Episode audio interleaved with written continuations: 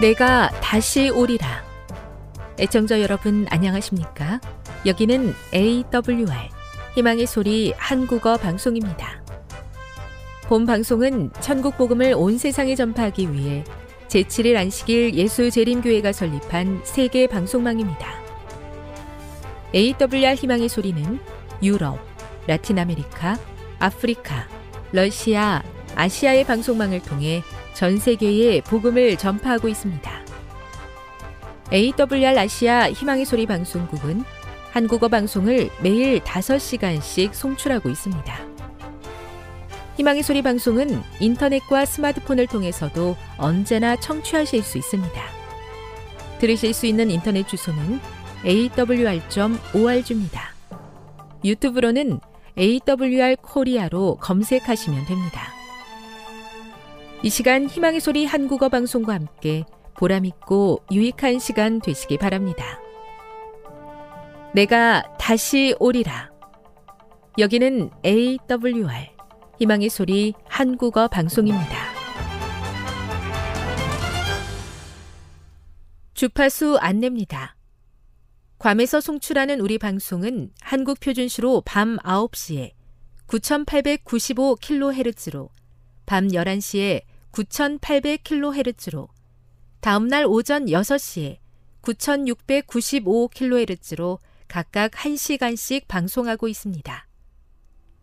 우즈베키스탄에서 송출하는 우리 방송은 한국 표준시로 밤 10시에 15,670kHz로 타지키스탄에서는 밤 9시에 15,505kHz로 송출하고 있습니다. 애청자 여러분의 많은 청취 바랍니다.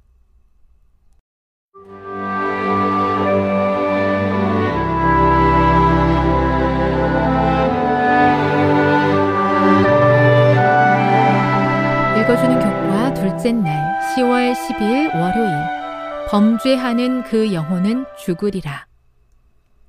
에스겔 18장 4절과 20절, 마태복음 10장 28절을 읽어보라. 이 구절들이 인간의 영혼의 본질을 이해하는데 어떤 도움을 주는가?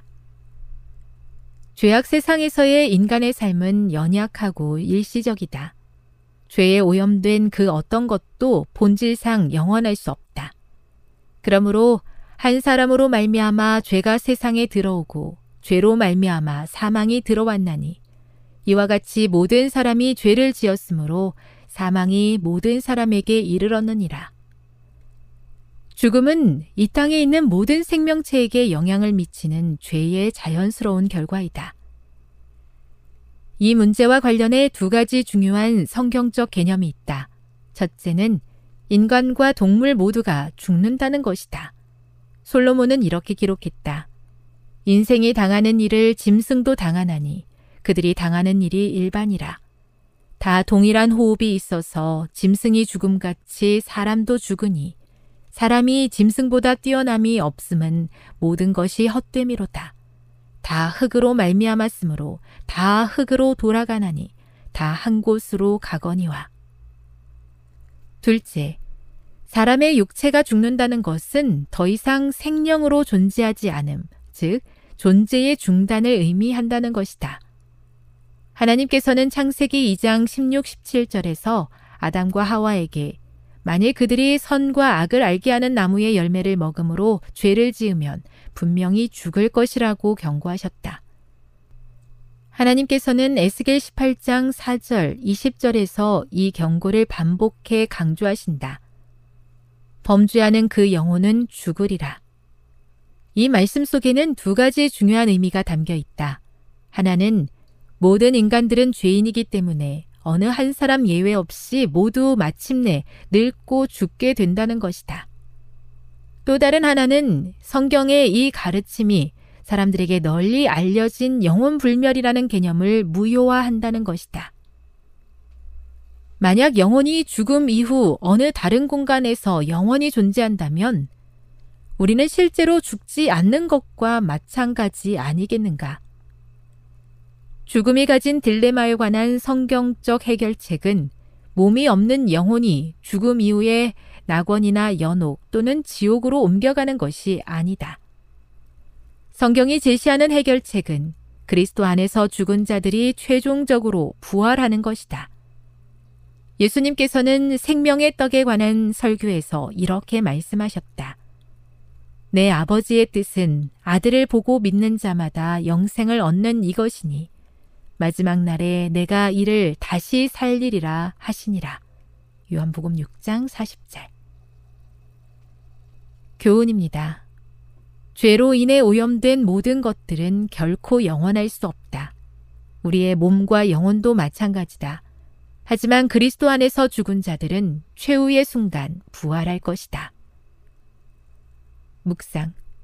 예수님의 초림으로 확인된 재림의 확실성이 우리가 믿는 모든 것에 있어서 그렇게나 중요한 이유는 무엇입니까?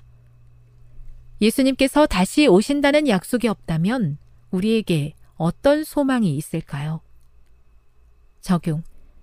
사랑하는 사람의 죽음으로 고통 중에 있는 사람들에게 어떤 하나님의 말씀으로 위로해 줄 수 있을까요? 영감의 교훈입니다. 범죄한 영혼의 최후. 범죄한 영혼은 영원한 죽음, 즉, 부활의 소망이 없는 죽음을 당할 것이다. 그때에야 하나님의 진노가 그칠 것이다. 나는 사탄이 사람들에게 범죄하는 그 영혼이 죽으리라고 한 하나님의 말씀을 범죄한 영혼은 반드시 죽는 것이 아니요 오직 영원한 고통 중에 살 것이라는 의미로 믿게 하는데 성공하는 것을 보고 이상히 생각하였다. 살아남는 이들 388. 죄 가운데 살아가는 그 누구도 영원한 생명을 누릴 수 없지만 그리스도를 믿는 자들에게는 부활을 통한 영원한 생명의 회복이 약속되어 있음을 감사드립니다. 성경에 근거한 확실한 믿음을 가지고 예수님의 재림을 기다리게 해 주시옵소서.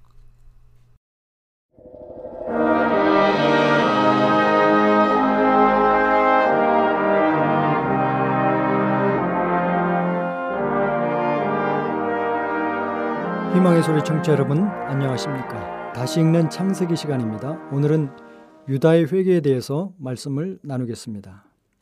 모든 학자들은 한결같이 창세기 38장의 이야기가 요셉 이야기의 흐름을 방해하고 있다고 결론을 내립니다. 37장 마지막 구절인 그 미디안 사람들은 그를 애굽에서 바로의 신하 친위대장 보디발에게 팔았더라 라는 내용이 39장 1절에서 반복하여 어, 이어지고 있기 때문입니다. 요셉이 이끌려 애굽에 내려가매 바로의 신하 친위대장 애굽 사람 보디발이 그를 그리로 데려간 이스마엘 사람의 손에서 요셉을 산이라. 분명히 38장의 유다와 다말 이야기가 요셉의 이야기의 흐름을 끊고 있습니다. 앞뒤의 이야기의 흐름과 무관하게 38장은 부도덕한 유다와 다말 이야기가 삽입되어 있습니다. 창세기에서 어떻게 이렇게 부도덕한 이야기가 이곳에 삽입되었을까요? 그 이유는 무엇입니까? 유다는 요셉과 함께 앞으로 이스라엘 자손들 중에서 중심이 될 지파의 조상이었습니다. 그런데 두 사람은 화해가 불가능한 형편에 처해 있습니다. 차기 장자권에 가장 근접했던 유다는 아버지의 총의 상징인 채색옷 그리고 왕이 될 요셉의 꿈 이야기를 들으면서 가장 크게 분노했을 것입니다. 그래서 요셉을 파는 일에 유다가 앞장섭니다. 손에 피를 안 묻히고 돈도 벌면서 요셉을 죽이는 일거양득의 방법이 노예로 파는 것이었습니다. 아버지를 속이는데도 가장 주도적인 역할을 한 사람이 유다입니다.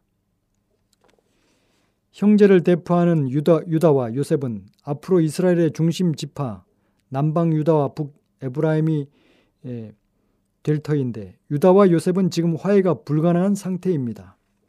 형들은 아버지와 요셉에 대한 분노와 증오심으로 요셉을 판 예, 가해자였고 요셉은 이유를 알 수 없는 형들의 분노로 인해서 하루아침에 노예 신세로 전락한 피해자입니다.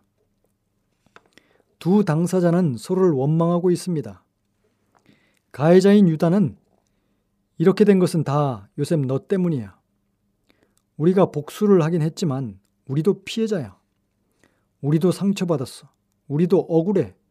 라고 생각하고 있습니다. 피해자인 요셉도 형들 때문에 내 인생은 망쳤어. 나는 억울해. 나는 피해자야. 라고 생각하고 있습니다. 두 당사자에게 있는 원망과 미움의 문제가 해결돼야 화해가 이루어질 수 있습니다. 서로에 대한 원, 분노와 원망, 그리고 미움을 넘어서서 진정한 회개에 이르러야 진정한 화해가 일어날 수 있습니다. 창세기 후반부는 화해가 불가능했던 형제들이 가장 아름답고 진정한 용서의 용서와 화해를 이루어내시는 하나님의 이야기입니다. 진정한 회개와 화해를 위해 두 당사자를 하나님은 어떻게 준비시키셨습니까? 둘 다 바닥을 치는 고난을 통해 화해를 준비시키셨습니다. 고난은 수문제를 드러내고 시편 39편 23절부터 있는 말씀처럼 하나님이여 나를 살피사 내 마음을 아시며 나를 시험하사 내 뜻을 아옵소서 내게 무슨 악한 행위가 있나 보시고 나를 영원한 길로 인도하소서 평안하고 문제가 없을 때 우리는 자신의 모습을 보거나 회개하기가 힘듭니다. 그러나 고난이 닥치면 사람은 진실해지고 순수해집니다. 마음이 가난해지고 애통하게 됩니다. 혹독한 고난으로 낮아지고 낮아지면 마침내 겸손히 자기의 죄를 인정하게 됩니다. 창세기 38장은 하나님께서 가해자 유다를 회개시키는 이야기입니다. 형제를 대표하는 가해자 유다는 그토록 큰 죄를 저지르고도 회개할 줄을 모르고 있습니다. 사랑하는 아들 요셉을 잃은 아버지의 오랜 통곡과 슬픔을 보며 요셉을 팔 꾀를 내었던 유다는 누구보다 고통을 느꼈을 것입니다. 집안의 어두운 분위기가 지속되자 죄책감을 견디지 못한 유다의 방황이 시작이, 시작이 됩니다. 유다는 형제를 팔았다는 죄책감에 집을 떠났습니다. 하나님의 약속과 신앙 공동체를 떠나서 가나안 땅 세상으로 도피한 다음 거기서 가나안 여인과 결혼을 했습니다. 그동안 구별되게 살았던 그의 신앙의 경계를 허물고 자신의 아들들도 가나안 여인과 결혼시킵니다. 유다는 아버지와 하나님을 잊어버리고 세상의 성공과 쾌락을 추구하는 탕자의 길을 걷습니다. 그런데 유다의 집에 슬픔의 그림자가 아, 임했습니다. 유다는 오랫동안 가나안 땅에 살았습니다. 요셉이 17살에 팔렸고 유다와 요셉의 나이 차이는 약 서너 살 정도라면 유다는 20대 초반에 가나안 여인과 결혼한 뒤에 세 아들 엘, 오난, 셀라를 얻었습니다. 그리고 애를 일찍이 장가 보내고 다말이라는 며느리를 얻었습니다. 그런데 장남인 엘이 아들도 없이 죽, 죽었습니다.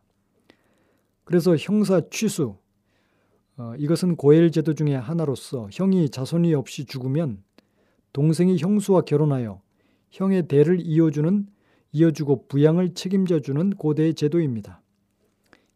예, 형사 취수, 취수 제도에 의해 동생 오난을 형수인 다말에게 들여보냈습니다. 하지만 오난은 자식이 그의 아들이 되지 않고 그의 유산이 반토막 날 것을 어, 염려한 나머지 체외 사정을 계속했습니다. 이것이 하나님 보시기에 큰 악이 되어서 그는 예, 죽고 말았습니다.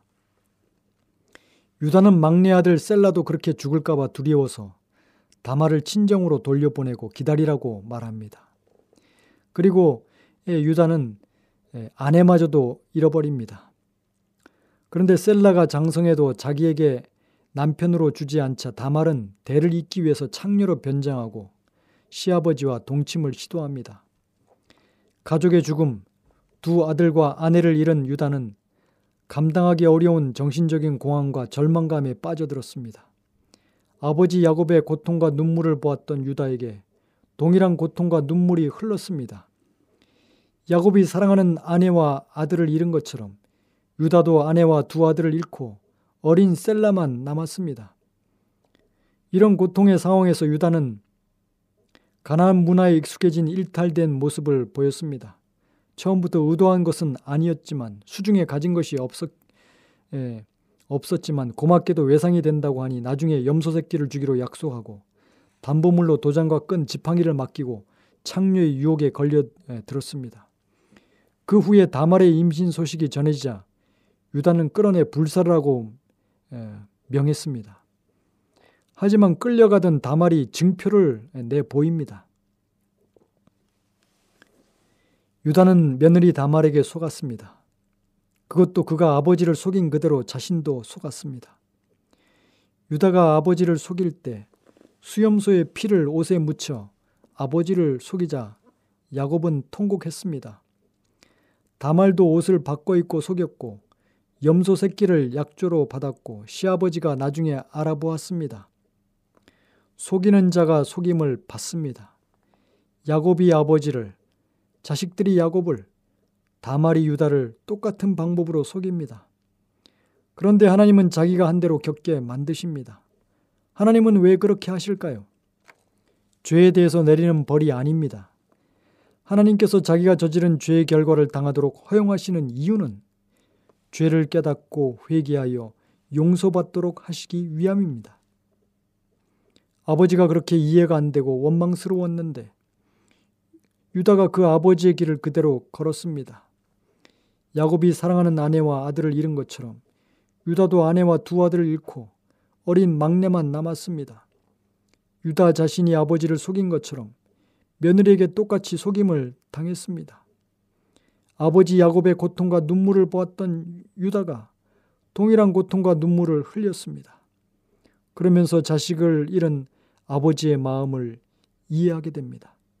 아들 요셉을 잃고 절구하며 살아가는 아버지, 막내마저 잃을까봐 노심초사하며 살아가면서 아버지의 심정을 알아갑니다. 내 아픔과 상처만 생각하고 살았는데 아버지의 자리에 서 보았습니다. 고난을 겪으면서 남의 아픔, 남의 처지를 깊이 생각하고 이해하며 철이 들었습니다. 그리고 아버지의 사연과 심정을 이해하고 그 아버지가 불쌍히 여겨졌습니다. 아우가 그렇게 미웠는데 아우의 고통도 알게 되었습니다. 노예로 팔려갈 때 어떤 심정이었는지 그리고 어떤 고통을 겪었을지 무엇보다도 내가 무슨 짓을 저질렀는지를 깨닫게 되었습니다. 양심이 되살아났습니다. 사실 며느리가 증표를 보일 때까지도 유다는 자기의 죄를 온전히 보지 못했고 회개하지 못했습니다. 그동안 이 모든 원인을 며느리에게 돌리고 책임을 추궁하고 며느리를 정죄하고 비난하고 내쫓았습니다. 내 탓이야. 내가 변해야 돼. 이것이 유다의 태도였습니다. 그러다가 며느리에게 속임당하고 자신의 죄된 모습을 인정하고 그는 철저히 회개하게 됩니다. 유다의 회개는 성경에 나타난 최고의 회개 중의 하나입니다. 유다가 고난을 통해서 처절한 자기의 민낯을 보고 나서야 하나님 앞에서 손을 퍼쩍 들었습니다. 자기의 죄를 인정하고 항복했습니다. 창세기 38장 26절에 유다가 그것을 알아보고 가로되 그는 나보다 옳도다. 지금껏 나는 옳은데 아버지 탓, 동생 탓, 며느리 탓, 환경 탓을 하며 살았는데 이제 이 모든 것이 내 죄 때문이다. 내가 나보다 옳다라고 고백한 것입니다. 내가 문제입니다. 내가 죄인이고 가해자입니다. 이 모든 고난은 내가 살아온 결론입니다. 내 죄보다 당하는 고난이 훨씬 가볍습니다. 이렇게 자기의 죄를 인정하고 회개합니다. 유다는 드디어 20여 년 만에 아버지 집으로 돌아갔습니다. 유다는 형제를 대표합니다. 그리고 지금 20여 년의 세월이 흘러갔습니다. 형제를 대표하는 유다가 고향 땅에서 하나님께 배우고 있습니다. 고난의 깊은 질곡을 겪으면서 아버지의 길을 겨루, 어, 걸으면서 그는 참된 회개를 배우고 있습니다. 아버지의 사정, 아버지의 심정을 이해하게 됩니다. 동생이 겪은 그 고통도 이해하게 됩니다. 유다만이 배우고 있는 것이 아닙니다. 요셉은 애굽에서 하나님께 배우고 있습니다. 모든 문제를 사람과의 관계로 풀지 않고 하나님께로 풀어가는 믿음을 배우고 있습니다. 그래서 용서가 준비되고 있습니다. 형들을 탓하던 마음이 하나님의 고귀한 섭리에 대한 확고한 신앙 때문에 그것이 극복이 됩니다. 이렇게 하나님께 배운 두 당사자가 만나야 용서와 화해가 일어나게 되는 것입니다. 하나님은 이러한 놀라운 용서와 화해를 위해서 두 당사자를 지금 훈련하고 계시는 것입니다. 창세기 49장에 보면 예, 요셉에게 요셉을 죽음의 사지로 판 유다에게 장작관의 최고의 영예가 주어집니다. 메시아의 조상이 유다가 되는 것입니다. 왜 예수님의 조상이 요셉이 아니고 유다입니까? 요셉은 얼마나 모범생입니까? 근데 죄 많은 유다에게 예수님의 조상의 계보가 주어지는 것입니다. 유다에게는 요셉과 똑같은 아니 더 큰 특권과 영예가 주어졌습니다. 장자권 중에 최고의 영예, 왕권이 유다에게 주어졌습니다. 그 이유가 무엇일까요? 그 이유는 죄인에게 베푸시는 하나님의 은혜 때문입니다. 죄가 많은 곳에 은혜는 더욱 넘칩니다. 요셉을 죽인 죄인, 요셉이 상징하는 예수님을 죽인 죄인, 유다를 마침내 회개시키고 용서하셔서 하늘의 장자권을 유업으로 주시는 하나님, 그분이 우리 아버지이십니다. 하나님의 계획은 우주의 대권을 인류의 죄를 위해서 희생하신 예수님께 넘기는 것이고 마침내는 그 모든 하나님이 가지고 계신 대권을 용서받은 성도들에게 나눠주시는 것이 하나님의 계획입니다. 용서받은 죄인들에게 예수님과 똑같은 특권과 영광을 누리게 하시는 것이 하나님의 뜻이었습니다. 이분이 바로 하나님이십니다. 죄가 많은 곳에 은혜가 넘치는 것입니다. 죄 많은 유다를 회개시키셔서 마침내 위대한 하나님의 장자로 만드시는 것이 하나님의 사랑입니다. 지금 여러분께서는 AWR 희망의 소리 한국어 방송을 듣고 계십니다.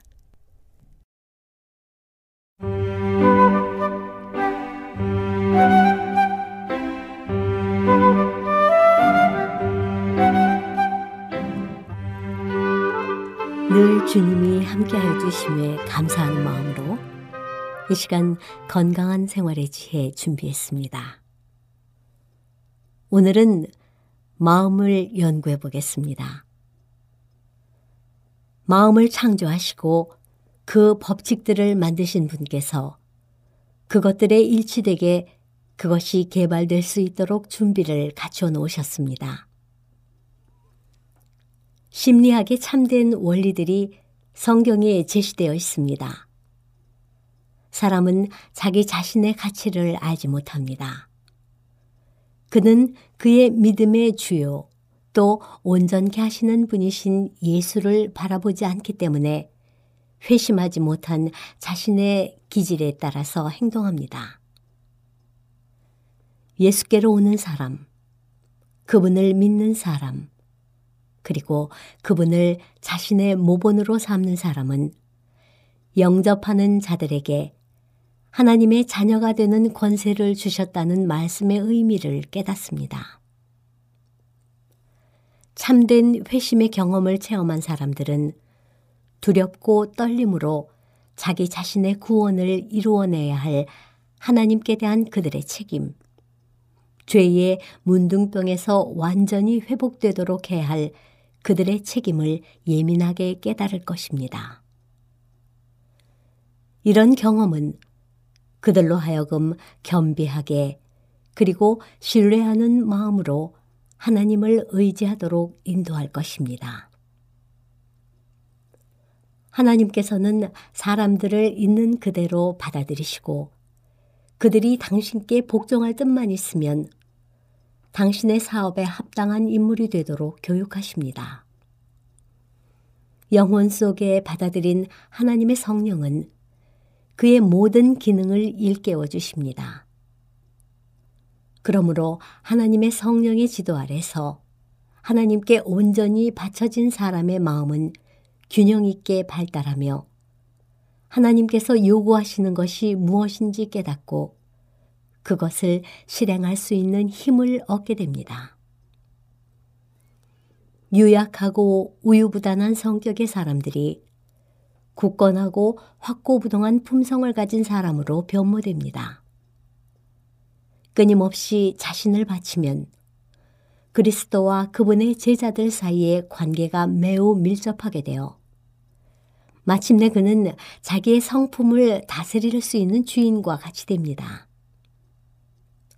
이런 사람은 좀 더 명확하고 좀 더 넓은 식견을 가지고 있으며 그들의 식별력은 더욱 예민해지며 그 판단력은 더욱 균형이 잡혀집니다.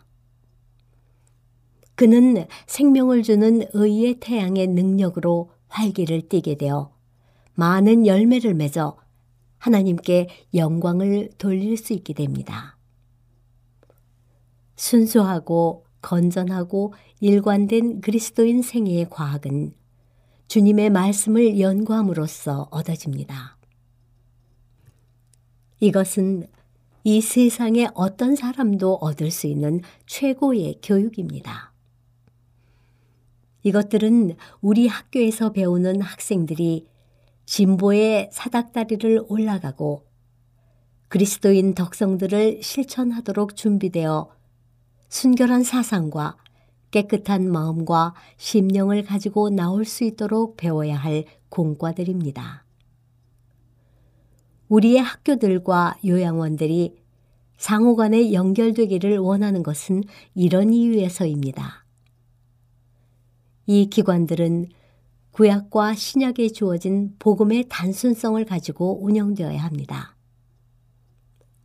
하나님의 훈련을 받고 있는 모든 사람은 자기 자신의 마음과 천연계와 하나님으로 더불어 교통할 조용한 시간이 필요합니다.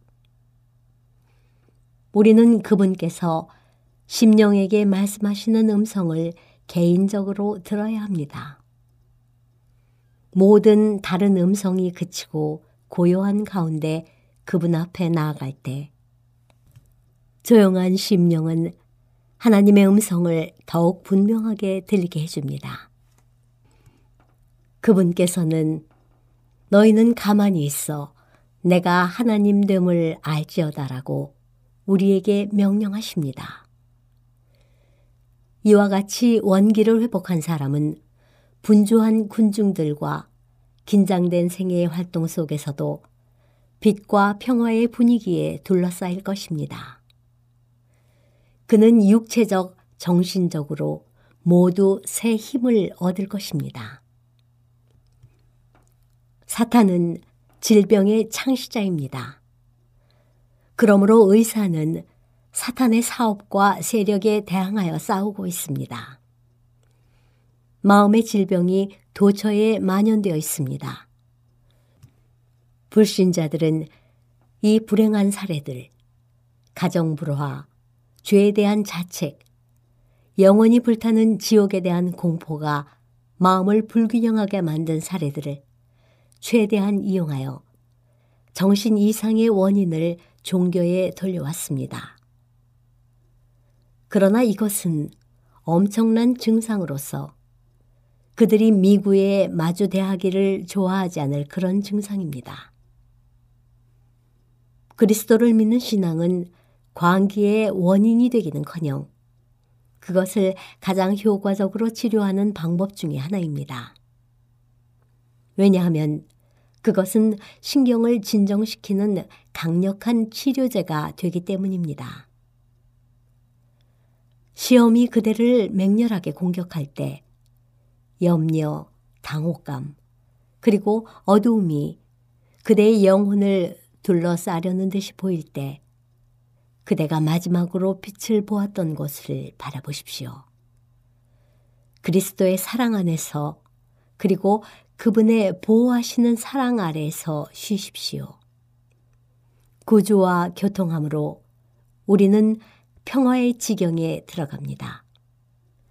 그분께서는 우리가 일하러 갈 때 보시며 우리가 기도할 때 들으십니다.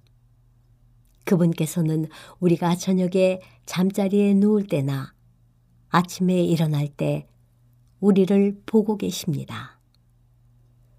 그분은 부자가 그의 저택에서 언제 연회를 베푸는지 아십니다. 그분은 가난한 사람이 자녀들을 식탁 주위에 모을 때 그것을 보고 계십니다. 하나님께서는 모든 눈물을 주시하시고 모든 미소를 보십니다. 만일 우리가 하나님께서 관심을 갖고 계신다는 것을 믿는다면 우리는 불필요한 걱정을 하지 않게 될 것입니다. 우리의 생애는 지금처럼 슬픔으로 가득 차 있지 않을 것입니다. 왜냐하면 크건 작건 모든 것이 하나님의 손에 맡겨질 것이기 때문입니다. 그분은 수많은 걱정거리들 때문에 당혹해 하시거나 그 중압감에 의해 압도당하는 분이 아니십니다. 그러므로 우리는 수많은 사람들이 그토록 오랫동안 누리지 못했던 마음의 안식을 누리게 됩니다. 그리스도인들이여, 그리스도께서 우리 안에 나타난 바 되셨습니까? 우리는 쉽사리 연약해지지 않는 건전한 신체와 강력한 마음, 자아를 넘어서서 모든 움직임의 원인과 결과를 바라보는 마음을 갖기 위해 노력해야 합니다. 그러면 우리는 선한 군사로서 곤란들을 견딜 가망성이 있습니다. 우리는 난관들을 바라보고 그것들을 하나님께로부터 오는 지혜로 견뎌나갈 수 있는 마음. 어려운 문제들로 더불어 씨름하고 그것들을 정복할 수 있는 마음이 필요합니다. 가장 어려운 문제는 자아를 십자가에 못 박고 영적인 경험들 가운데에서 어려운 일들을 견디면서 가혹한 단련을 통하여 영혼을 훈련하는 것입니다. 이것은 아마도 처음에는 최고의 만족을 가져다 주지 않겠지만 그것의 후속 효과는 평화와 행복일 것입니다. 지금까지 건강한 생활의 지혜였습니다.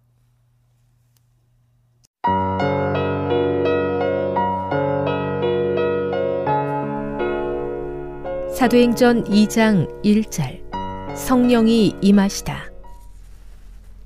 오순절 날이 이미 이름에 그들이 다 같이 한 곳에 모였더니 호련히 하늘로부터 급하고 강한 바람 같은 소리가 있어 그들이 앉은 온 집에 가득하며 마치 불의 혀처럼 갈라지는 것들이 그들에게 보여 각 사람 위에 하나씩 임하여 있더니 그들이 다 성령의 충만함을 받고 성령이 말하게 하심을 따라 다른 언어들로 말하기를 시작하니라.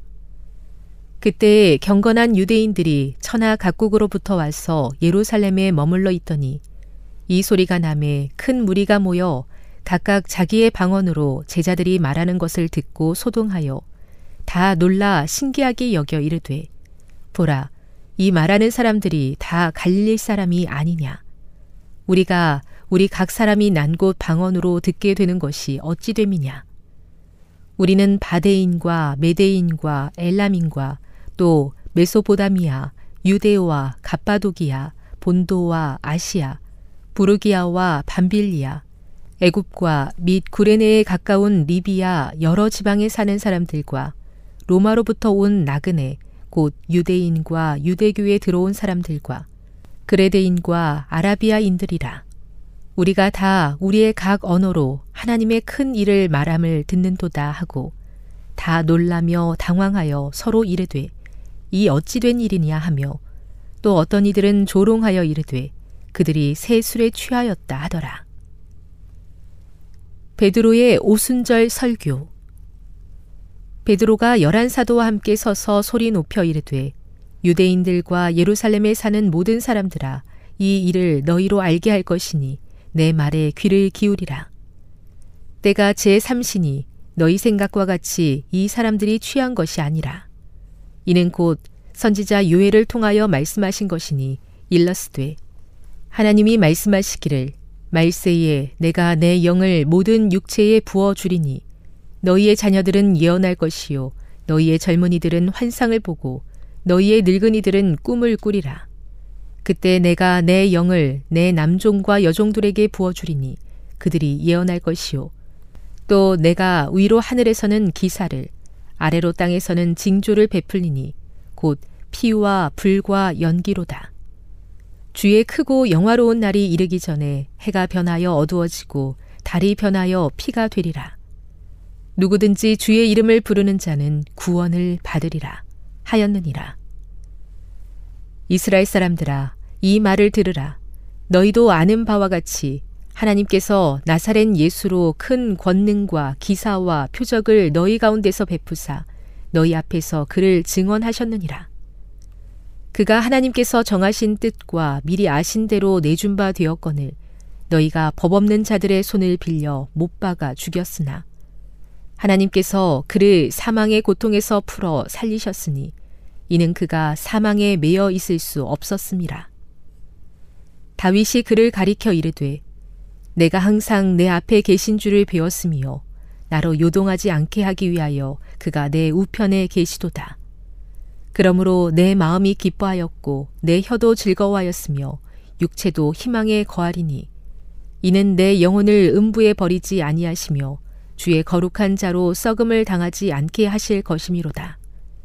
주께서 생명의 길을 내게 보이셨으니 주 앞에서 내게 기쁨이 충만하게 하시리로다 하였으므로 형제들아 내가 조상 다윗에 대하여 담대히 말할 수 있노니 다윗이 죽어 장사되어 그 묘가 오늘까지 우리 중에 있도다.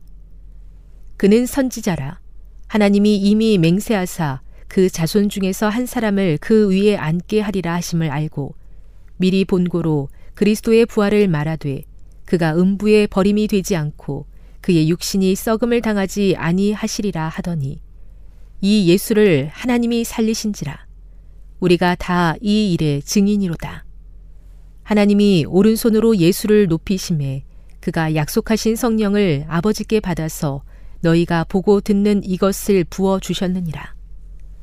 다윗은 하늘에 올라가지 못하였으나 친히 말하여 이르되 주께서 내 주에게 말씀하시기를 내가 내 원수로 내 발등상이 되게 하기까지 너는 내 우편에 앉아 있으리라 하셨도다 하였으니 그런즉 이스라엘 온 집은 확실히 알지니 너희가 십자가에 못 박은 이 예수를 하나님이 주와 그리스도가 되게 하셨느니라 하니라.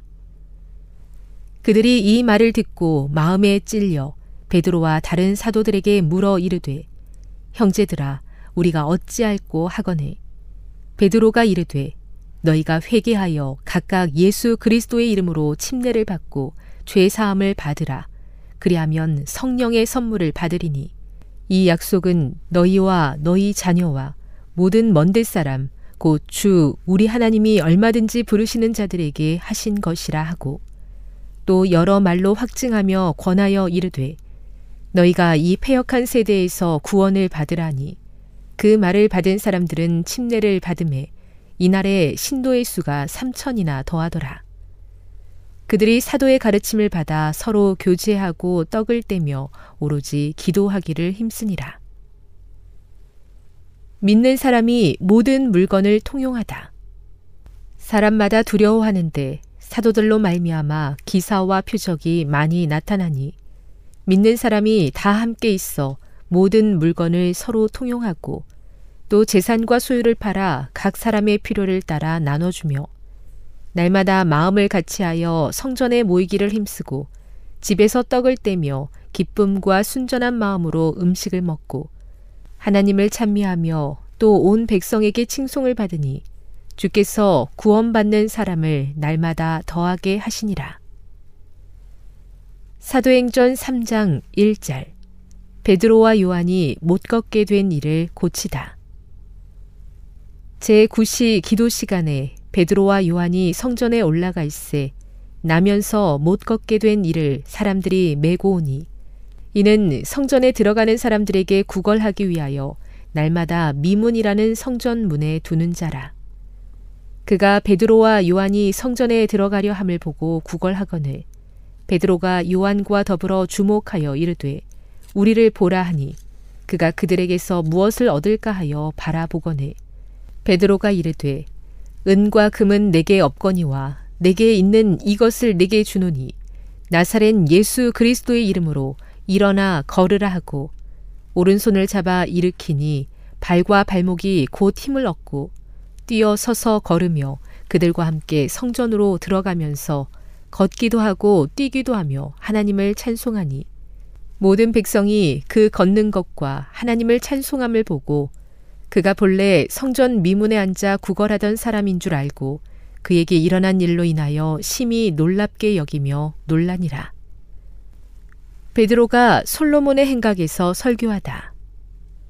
나은 사람이 베드로와 요한을 붙잡으니 모든 백성이 크게 놀라며 달려 나아가 솔로몬의 행각이라 불리우는 행각에 모이거늘 베드로가 이것을 보고 백성에게 말하되 이스라엘 사람들아 이 일을 왜 놀랍게 여기느냐 우리 개인의 권능과 경건으로 이 사람을 걷게 한 것처럼 왜 우리를 주목하느냐 아브라함과 이삭과 야곱의 하나님 곧 우리 조상의 하나님이 그의 종 예수를 영화롭게 하셨느니라.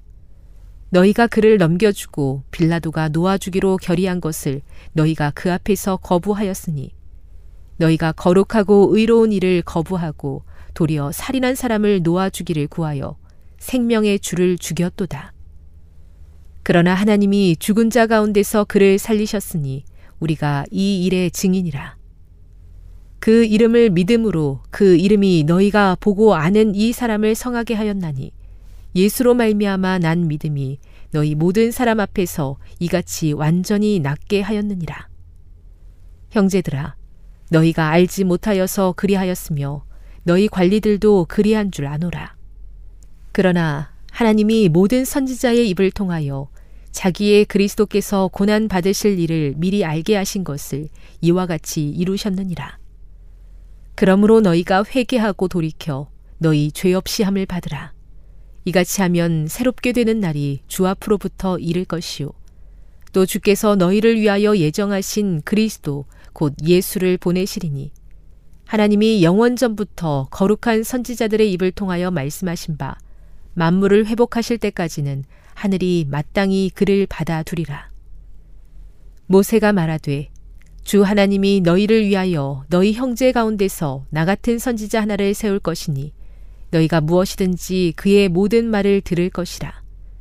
누구든지 그 선지자의 말을 듣지 아니하는 자는 백성 중에서 멸망받으리라 하였고 또한 사무엘 때부터 이어 말한 모든 선지자도 이 때를 가리켜 말하였느니라. 너희는 선지자들의 자손이요 또 하나님이 너희 조상과 더불어 세우신 언약의 자손이라. 아브라함에게 이르시기를 땅 위의 모든 족속이 너의 씨로 말미암아 복을 받으리라 하셨으니 하나님이 그 종을 세워 복 주시려고 너희에게 먼저 보내사 너희로 하여금 돌이켜 각각 그 악함을 버리게 하셨느니라.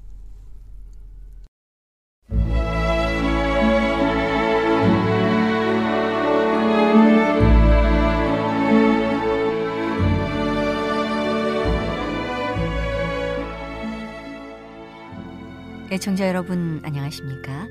명상의 오솔길의 유병숙입니다. 이 시간은 교회를 사랑하시고 돌보시는 하나님의 놀라운 능력의 말씀이 담긴 엘렌지 화이처 교회 증언 1권을 함께 명상해 보겠습니다.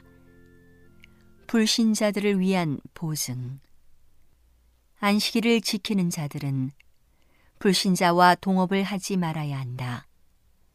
하나님의 백성들은 외인들의 말을 지나치게 많이 신뢰하고 요청하지 않아야 할 때에도 그들의 충고와 권면을 요청한다. 원수는 그들을 대리자로 삼아서 그들을 통하여 하나님의 백성을 어렵게 만들고 그 백성들의 것을 약탈한다. 어떤 사람들은 세상의 사업을 현명하게 관리하는 기량이 없다. 필요한 자격을 갖추고 있지 못하므로 사탄이 그들을 이용한다. 그와 같은 경우에는 그런 사람들이 그들의 사업에 무지한 상태에 머물러 있어서는 안 된다. 그들은 계획을 실천에 옮기기 전에 믿을 만한 판단력을 가진 형제들과 의논할 만큼 겸비해져야 한다. 나는 너희가 짐을 서로 지라는 성경절을 보라는 지시를 받았다. 어떤 사람들은 판단력이 있는 자들이 그들을 위하여 계획을 세워주도록 허용할 만큼 겸손하지 않으므로 마침내 그들 자신의 계획을 따르고 어려움에 빠지게 되었다. 그러자 그들은 형제들의 권명과 판단이 필요함을 깨닫는다.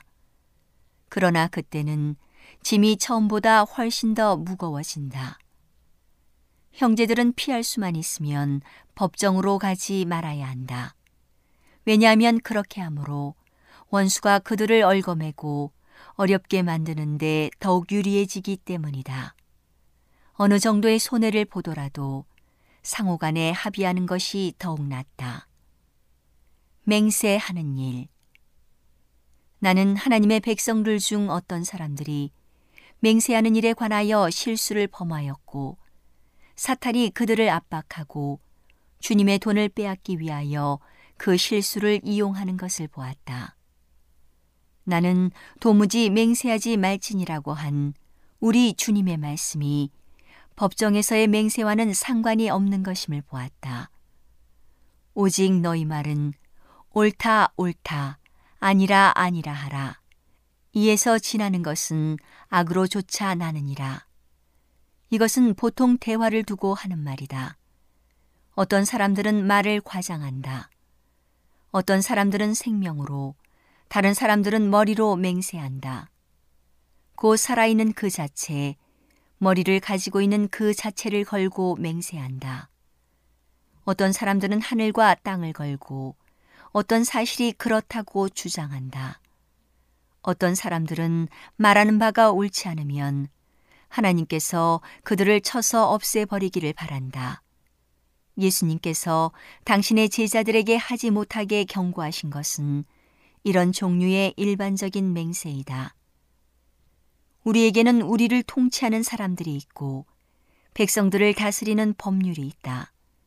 이러한 법률이 없으면 세상 형편은 오늘날보다 훨씬 더 나빠질 것이다.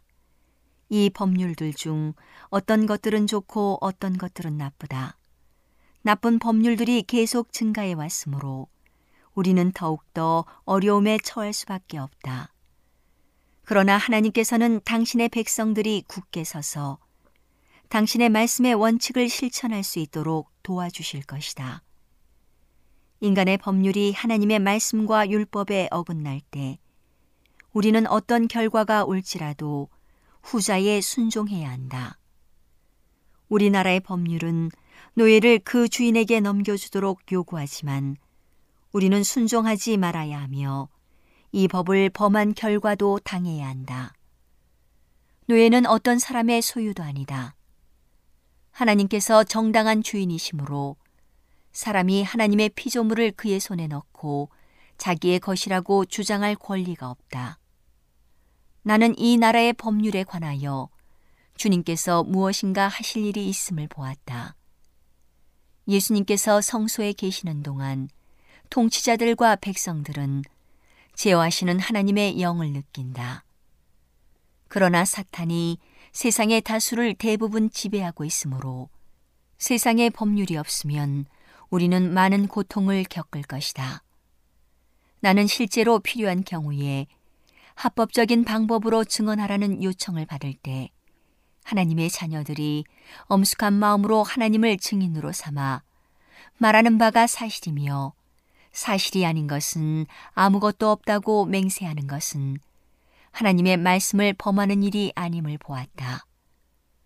사람이 너무도 타락했으므로 그 책임이 자신의 머리로 돌아가도록 법률이 제정된다. 어떤 사람들은 동료 인간들에게 거짓말 하는 것을 두려워하지 않는다. 그러나 하나님을 속이는 것은 무서운 일이라는 가르침을 받아왔기 때문에 제어하시는 하나님의 영이 역사하셨다. 아나니아와 그의 아내 삽비라의 경우가 하나의 예증으로 주어져 있다. 그 문제는 인간에게서 하나님께로 옮겨진다.